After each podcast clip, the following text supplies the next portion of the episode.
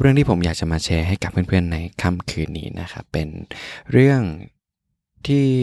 เรารู้สึกว่าตัวเราอะแคร์สายตาของคนอื่นมากจนเกินไปแล้ว เรารู้สึกได้เลยว่า มันทำให้เราไม่มีอิสระ ในการใช้ชีวิตไม่มีทางเลือก ในการที่เราจะเลือกเดินทางเดินของตัวของเราเอง เพื่อที่เราเนี่ยจะสามารถใช้ชีวิตได้อย่างมีความสุข ใช้ชีวิต ได้อย่างที่ต้องการ การที่เราแคร์สายตาของคนอื่นมากจนเกินไป มันทำให้เรา รู้สึกว่าเราอยู่ในกรอบของการที่เรากลัวว่าคนอื่นเขาจะมองเรายังไง ความรู้สึกนี้เป็นความรู้สึกที่ผมได้รับนะแล้วก็ได้เรียนรู้จากเหตุการณ์เหตุการณ์หนึ่ง แล้วเมื่อเรามานั่งตกตะกอนกับความคิดของตัวเอง กับเหตุการณ์ที่เราได้เจอ มันทำให้เราได้พบว่า เอาจริง ๆ แล้วไอ้สิ่งที่เรากลัวไอ้การที่เราแคร์สายตาของคนอื่นมากจนเกินไป บางทีมันอาจจะไม่ใช่เรื่องใหญ่อะไรเลยก็ได้ มาลองฟังไปพร้อมๆกันครับว่าเหตุการณ์อะไรที่ทำให้ผมเรียนรู้ได้อย่างนี้ มาลอง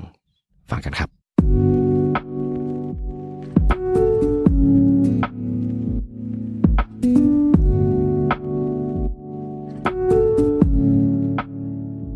วัสดีครับเพื่อนๆ ยินดีต้อนรับเพื่อนๆเข้าสู่เพื่อนกันคุยจนดึกเดิมอยู่กับผมโฟกนภัทรนะฮะที่จะมาชวนเพื่อนๆมานอนคุยกันก่อนนอนเกี่ยวกับเรื่องราวธรรมดาของชีวิตที่ทำให้เราเนี่ยได้เติบโตขึ้นเหมือนกับนิทานก่อนจบวันที่เราจะมาตกตะกอนความคิดไปพร้อมๆกันนะฮะแล้วผมก็หวังว่าเรื่องราวเหล่านี้เนี่ยจะทำให้เพื่อนๆ เหงาน้อยลง แล้วก็ตื่นขึ้นมาด้วยรอยยิ้มบนใบหน้านะครับ ก็ ถึงเวลาแล้วที่เราจะมาแชร์กับเพื่อนๆเกี่ยวกับโปรเจกต์ที่เราคิดไว้นะครับ แล้วก็เราตื่นเต้นเหมือนกันนะ ว่าเพื่อนๆจะมาจอยกันหรือเปล่านะครับ ก็เดี๋ยวลองฟังดูนะโปรเจกต์นี้เนี่ย a letter from roommate นะฮะโปรเจกต์นี้เนี่ยมันเป็นโปรเจกต์ที่เราอยากจะเป็นตัวกลางที่อยากจะ connect เเพื่อนๆที่ที่เราได้มาฟังกันในพอดแคสต์นี้ในห้องนอนห้องนี้เนี่ยได้มาแชร์เรื่องราว เกี่ยวกับประสบการณ์ต่างๆของเพื่อนๆนะครับเพราะผมเชื่อว่าหลาย ๆ คนมีประสบการณ์ที่ที่มันมีค่ามากกว่าการที่เราจะเก็บไว้อยู่กับตัวเฉยๆอะแล้วก็ทุกๆประสบการณ์อะมันมีเรื่องที่ที่เราสามารถที่จะเรียนรู้จากมันได้แล้ว มันมีประโยชน์กับคนอื่น มากกว่าที่เราคิดนะเหมือนกับการที่เราได้มาแชร์พอดแคสต์ให้กับเพื่อนๆได้ฟัง ถ้าเพื่อนๆคนไหนสนใจนะครับ วิธีการในการที่จะส่งเรื่องราวของเพื่อนๆนะก็ผมได้แนบอีเมลของผมฮะไว้ใน description ของ podcast นะแล้วก็เพื่อนๆสามารถส่งเรื่องราวของเพื่อนมาได้นะครับ ทั้งในรูปแบบของการการพิมพ์การเขียนหรือว่าการพูดนะครับได้หมดเลยนะแล้วก็ส่งผมมาในอีเมล แล้วผมก็จะมาแชร์เรื่องราวของเพื่อนนะครับ มาแชร์กับรูเมทของเราได้ฟังกัน ผมก็ตื่นเต้น เพราะว่าผมก็จะได้เรียนรู้เรื่องราวของเพื่อนๆนะครับ แล้วผมก็เชื่อว่าเพื่อนๆที่กำลังฟังพอดแคสต์ก็ตื่นเต้นเช่นเดียวกันว่ารูเมทของเราเนี่ยมีประสบการณ์อะไรนะครับที่อยากจะมาแชร์หลายคนอาจสงสัยว่าเออแล้วประสบการณ์อะไรที่จะมาแชร์นะฮะก็ทุกเรื่องนะครับไม่ปิดกั้นเลยนะก็สามารถมาแชร์กันได้เนาะโอเค ก็เรื่องที่ผมอยากจะมาแชร์ให้กับเพื่อนๆในค่ำคืนนี้นะครับ ผมเชื่อว่าเพื่อนๆหลายๆ คนกำลังรู้สึกแบบเดียวกันเนาะก็คือในเรื่องของการที่เราเนี่ยแคร์สายตาของคนอื่นมากจนเกินไปจนจนมันทำให้เรามีความกลัวที่เราไม่กล้าที่จะใช้ชีวิตอย่างที่เราต้องการ ซึ่งเรารู้สึกว่ามันทำให้เราแบบไม่มีอิสระ แล้วก็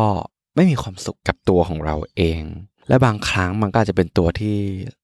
ฉุดรั้งความฝันของเราไว้ เหมือนกับพอดแคสต์ episode ที่แล้วที่ผมได้มาแชร์กับเพื่อนๆนะครับคือเหตุการณ์เนี่ยที่ทำให้ผมอยากจะมาแชร์กับเพื่อนๆในเรื่องเรื่องนี้เนี่ยก็คืออย่างเพื่อนๆได้ทราบกันนะครับว่า ในไม่กี่เดือนที่ผ่านมาเนี่ยผมมีแฟนอ่า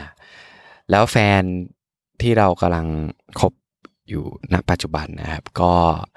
ทำงานอยู่ที่เดียวกันนะใน โรงงานไก่นะเรียกง่ายๆว่าเป็นมนรักโรงงานไก่เพื่อนๆจะสงสัยว่าเขาใครนะครับ ก็คือแฟนของเราเนี่ยเป็นหญิงสาวชาวเวียดนามที่ที่ทำงานตรงนั้น แล้วเราก็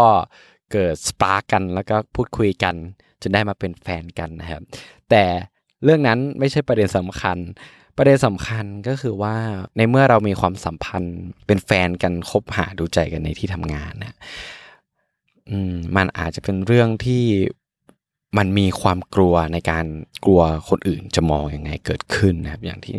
อย่างแฟนของเราอะก็ได้บอกว่าแบบเราเขาอยากจะให้ความสัมพันธ์ของเรารู้กันแค่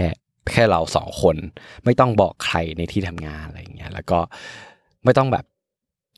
โชว์อะว่าเราเป็นแฟนกันนะซึ่งเอาจริง ๆ แล้วก็ทำไม่ได้นะ เพราะว่าในทุกๆ ทุกวันเนี่ยเราเจอหน้ากัน มันควบคุมร่างกายของเราไม่ได้บางครั้งเราก็แบบ mini heart บางครั้ง แล้วก็ wink wink แบบว่าส่งซิก ส่งสายตาต่อกันและกันอะไรเงี้ย เออ ซึ่งเราก็บอกแฟนของเราแล้วว่า เฮ้ย จริง ๆ แล้วเราก็ไม่กลัวหรอกว่าใครจะมองยังไงอะ แต่ว่าถ้าเธอแบบต้องการอะ ก็เราก็ไม่ติดขัดอะไร ในในในต่อแรกที่เราพูดคุยกันเรื่องนี้ แต่เอาจริง ๆ ลึกๆ เราก็กลัวเหมือนกัน แล้วว่าคนอื่นแบบจะล้อหรือว่าคนอื่นจะมาถามมาถ่ายมาแบบเป็นเรื่องแบบ Talk of the Town ในในโรงงานโรงงานนั้นนะเราก็แบบเออไม่อยากให้มันเป็นเรื่องใหญ่อะไรนะ ซึ่งในระหว่างนั้นน่ะ มันก็เป็นไปได้ด้วยดีนะเว้ยเหตุการณ์ทุกอย่างก็คือว่าเราก็สามารถที่จะเก็บเก็บซีเครตเล็ก ๆ ของเราไว้ได้โดยที่ไม่ให้ใครรู้ แต่ว่ามันมีอยู่เหตุการณ์หนึ่งที่มันทำให้ไอความพยายามที่เราพยายามปิดบังความสัมพันธ์ของเราอะมันจบลงไป ซึ่งเรื่องนี้มันเป็นเรื่องที่แบบเกิดขึ้นแบบสดๆร้อนๆเลยก็คือว่า เรา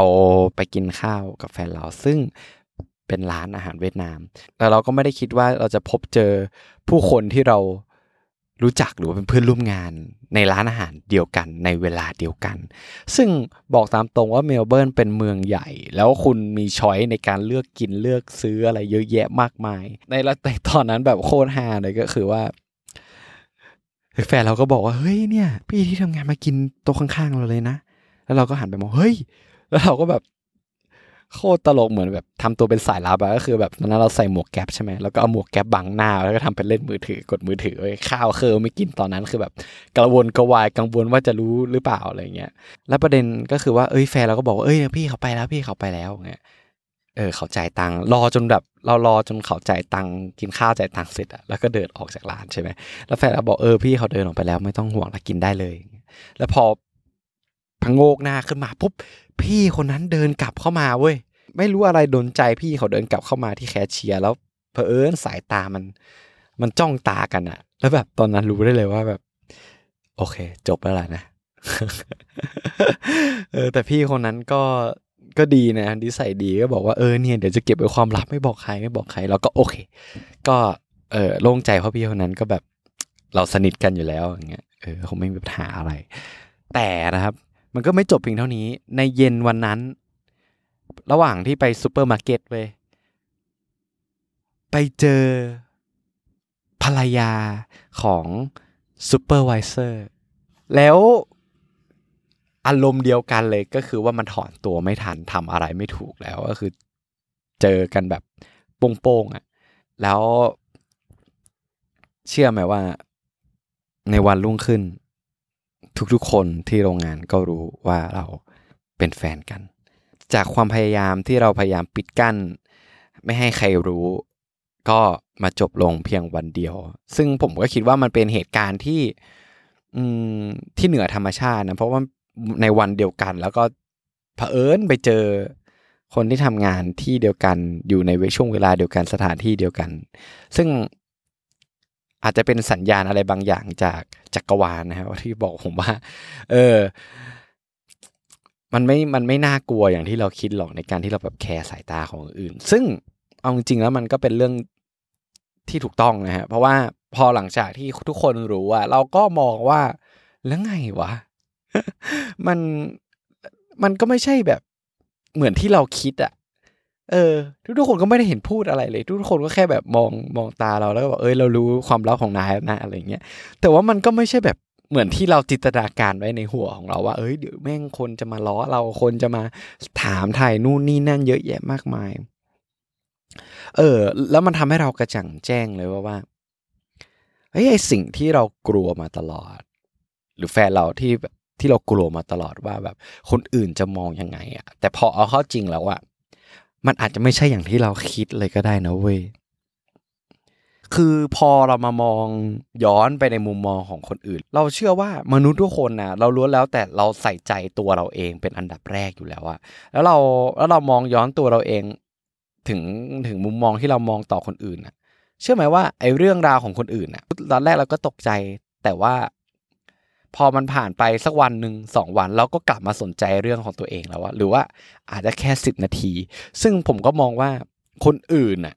ที่เรากลัวว่าเฮ้ยเขาจะมองเราอย่างงู้นอย่างนี้ เชื่อเถอะว่า พอเขารู้เรื่องของเรา อาจจะตื่นเต้นสักสิบนาทียี่สิบนาที หรือมากกว่านั้นคือวันหนึ่งแต่ในท้ายท้ายที่สุด สิ่งที่เขาสนใจที่สุดก็คือตัวของเขาเอง แล้วในท้ายที่สุดเขาก็จะหลงลืมเรื่องราวของเราไปโดยปฏิยาย ประเด็นที่ผมอยากจะบอกก็คือว่าไอ้ความกลัวที่ที่เรากลัวในสายตาของคนอื่นนะ่ะมันบล็อกชีวิตของเรา มัน มันบล็อกอิสระในการที่เราจะ ที่เราจะใช้ชีวิตอะอย่างเช่นในเรื่องของผมก็ทำอาหารให้แฟนใช่ไหม แต่ประเด็นก็คือจะให้ตรงๆก็ไม่ได้ไงในตอนนั้นอะเราก็ต้องแบบแอบให้แบบว่า เออ นี่นะ วางไว้ตรงนู้นตรงนี้นะ เป็นแบบ secret space ของเราว่า เออ เราแอบไว้ตรงไหนอย่างเงี้ย ซึ่งแบบ ถ้าเราแบบไม่แคร์สายตาคนอื่นอะเรามอบให้กับเขาตรงๆ เราเห็นแบบ reaction เขาเราเห็นสายตาของเขาที่ที่เรามอบความพยายาม ความเอาใจใส่ของเราให้กับเขาความรักให้กับเขาอะมันคงเป็นอะไรที่แบบความรู้สึกมันคงจะดีกว่านี้ในการที่แบบเราแอบแอบซ่อนๆนะทุกคน เออ แล้วเอาข้อจริงพอเรามาเจอเรื่องนี้ มันก็ไม่ใช่แบบน่ากลัวอย่างที่เราคิดเลยนี่ว่า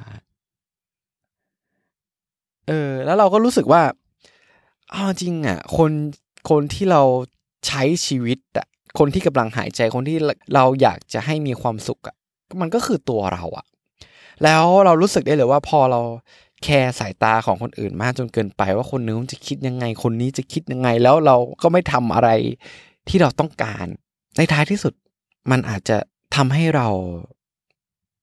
กลัวจนเกินเหตุแล้ว ไม่กล้าที่จะ ออกมาจากความกลัวเหล่านั้นได้ และในท้ายที่สุด ผมคิดว่าใน worst case scenario ก็คือเมื่อเราแบบใกล้ตายอะ่ะแล้วเรามองย้อนกลับไปอะ่ะแล้วเราไม่อยากจะมีคำถามกับตัวเองว่าโฟกมึงกลัวอะไรวะโดยที่เราแบบไม่ได้ไม่ได้ทำอะไรสักอย่างที่เราต้องการที่เราต้องการจะทำซึ่งผมก็มองว่าไอ้สิ่งนี้มันเป็นสิ่งหนึ่งที่มันมันชุดรั้งความฝันของเราไว้ ด้วยเนี่ยแล้วพอเรามาเจอเรื่องราวเหล่านี้ เราก็รู้สึกว่ามันก็ไม่ได้แบบเป็นบิ๊กดิวหรือว่าไม่ได้เป็นเรื่องที่ที่มันน่ากลัว เพราะว่าเรารู้สึกว่าในท้ายสุดเราก็คือคนใช้ชีวิตอะเออชีวิตของเราก็คือชีวิตของเราอะคนอื่นไม่ได้มาใช้ชีวิตของกับเราซะหน่อยใช่ปะแล้วพอเราคิดได้เงี้ยเราก็รู้สึกว่า เราอยากจะมาแชร์ประสบการณ์นี้ให้กับเพื่อนๆมาก ๆ เลย เพราะว่าเรารู้สึกว่า เรารู้ได้เลยว่ามีเพื่อนหลายคนที่กำลังรู้สึกแบบเดียวกันก็คือกลัวแบบคนอื่นจะมองยังไงกลัวคนอื่นจะคิดยังไงเงี้ยเราอยากจะเป็นกำลังใจให้กับเพื่อนๆแล้วก็เราก็อยากจะบันทึกตอนนี้ให้กับตัวเองเหมือนกันว่า ในท้ายที่สุดแล้วคนที่กำลังหายใจ คนที่กำลังใช้ชีวิต คนที่กำลังมีความสุขก็คือตัวเรานะเว้ยทำไมเราต้องเอามุมมองของคนอื่นมาปิดบปิดปิดกั้นความสุขของตัวเอง ปิดกั้นตัวตนของเราปิดกั้นความฝันของเรา แล้วบางทีในท้ายที่สุด ไอสิ่งที่เรากลัว มันอาจจะไม่ใช่สิ่งที่เรา เชื่อก็ได้นะเว้ยแล้วเราก็รู้สึกว่าเราก็ไม่อยากมีภาพแบบตอนที่แบบเราใกล้ตายแล้วเราก็มาแบบมานั่งเสียใจว่าทำไมตอนนั้นเราถึงไม่ทำทำไมตอนนี้เราถึงไม่ทำแล้วมันอาจจะสายเกินไปก็ได้ เมื่อเรารู้ว่า จริง ๆ แล้วไอ้ความกลัวเหล่านั้นที่เราเคยกลัวมาตลอด บางทีมันอาจจะไม่มีอยู่จริง เลยก็ได้นะเว้ยผมก็อยากจะมาแชร์เรื่องนี้ให้กับเพื่อนๆในค่ำคืนนี้นะฮะก็สำหรับเรื่องราวที่ผมอยากมาแชร์ให้กับเพื่อนๆนะครับ ก็มีเพียงเท่านี้เนาะถ้าเพื่อนคนไหนอ่า ชอบนะครับเราก็รู้สึกว่าตอนนี้มีประโยชน์กับเพื่อนๆ ก็อย่าลืมเช่นกดให้กำลังใจนะครับ ด้วยการกดให้ดาวให้รีวิวใน Spotify Podcast Apple Podcast หรือว่าใน Podcast ทุกๆแพลตฟอร์มเลยนะครับ เพราะว่ามันจะทำให้เราเนี่ยทำมีกำลังใจในการทำ Podcast นี้ต่อไปมากขึ้นจริง ๆนะครับ แล้วมาลองดูกันว่าเรื่องราวที่ผมจะมาแชร์กับเพื่อนๆในอาทิตย์หน้าคือเรื่องอะไรนะครับ ไว้มารอฟังกันสำหรับค่ำคืนนี้ ผมโฟนภัทรต้องขอลาไปก่อน ขอให้เพื่อนๆนอนหลับฝันดีนะฮะแล้วก็ ขอให้อาทิตย์นี้เพื่อนๆเจอ มีผู้คนดีๆเข้ามาในชีวิต เจอประสบการณ์ที่ทำให้เพื่อนๆหัวเราะทำให้เพื่อนๆมีรอยยิ้ม และทำให้เพื่อนนอนหลับฝันดีนะครับ ไว้เรามาเจอกันใหม่ในที่หน้าครับ ราตรีสวัสดิ์ครับทุกคน บ๊ายบาย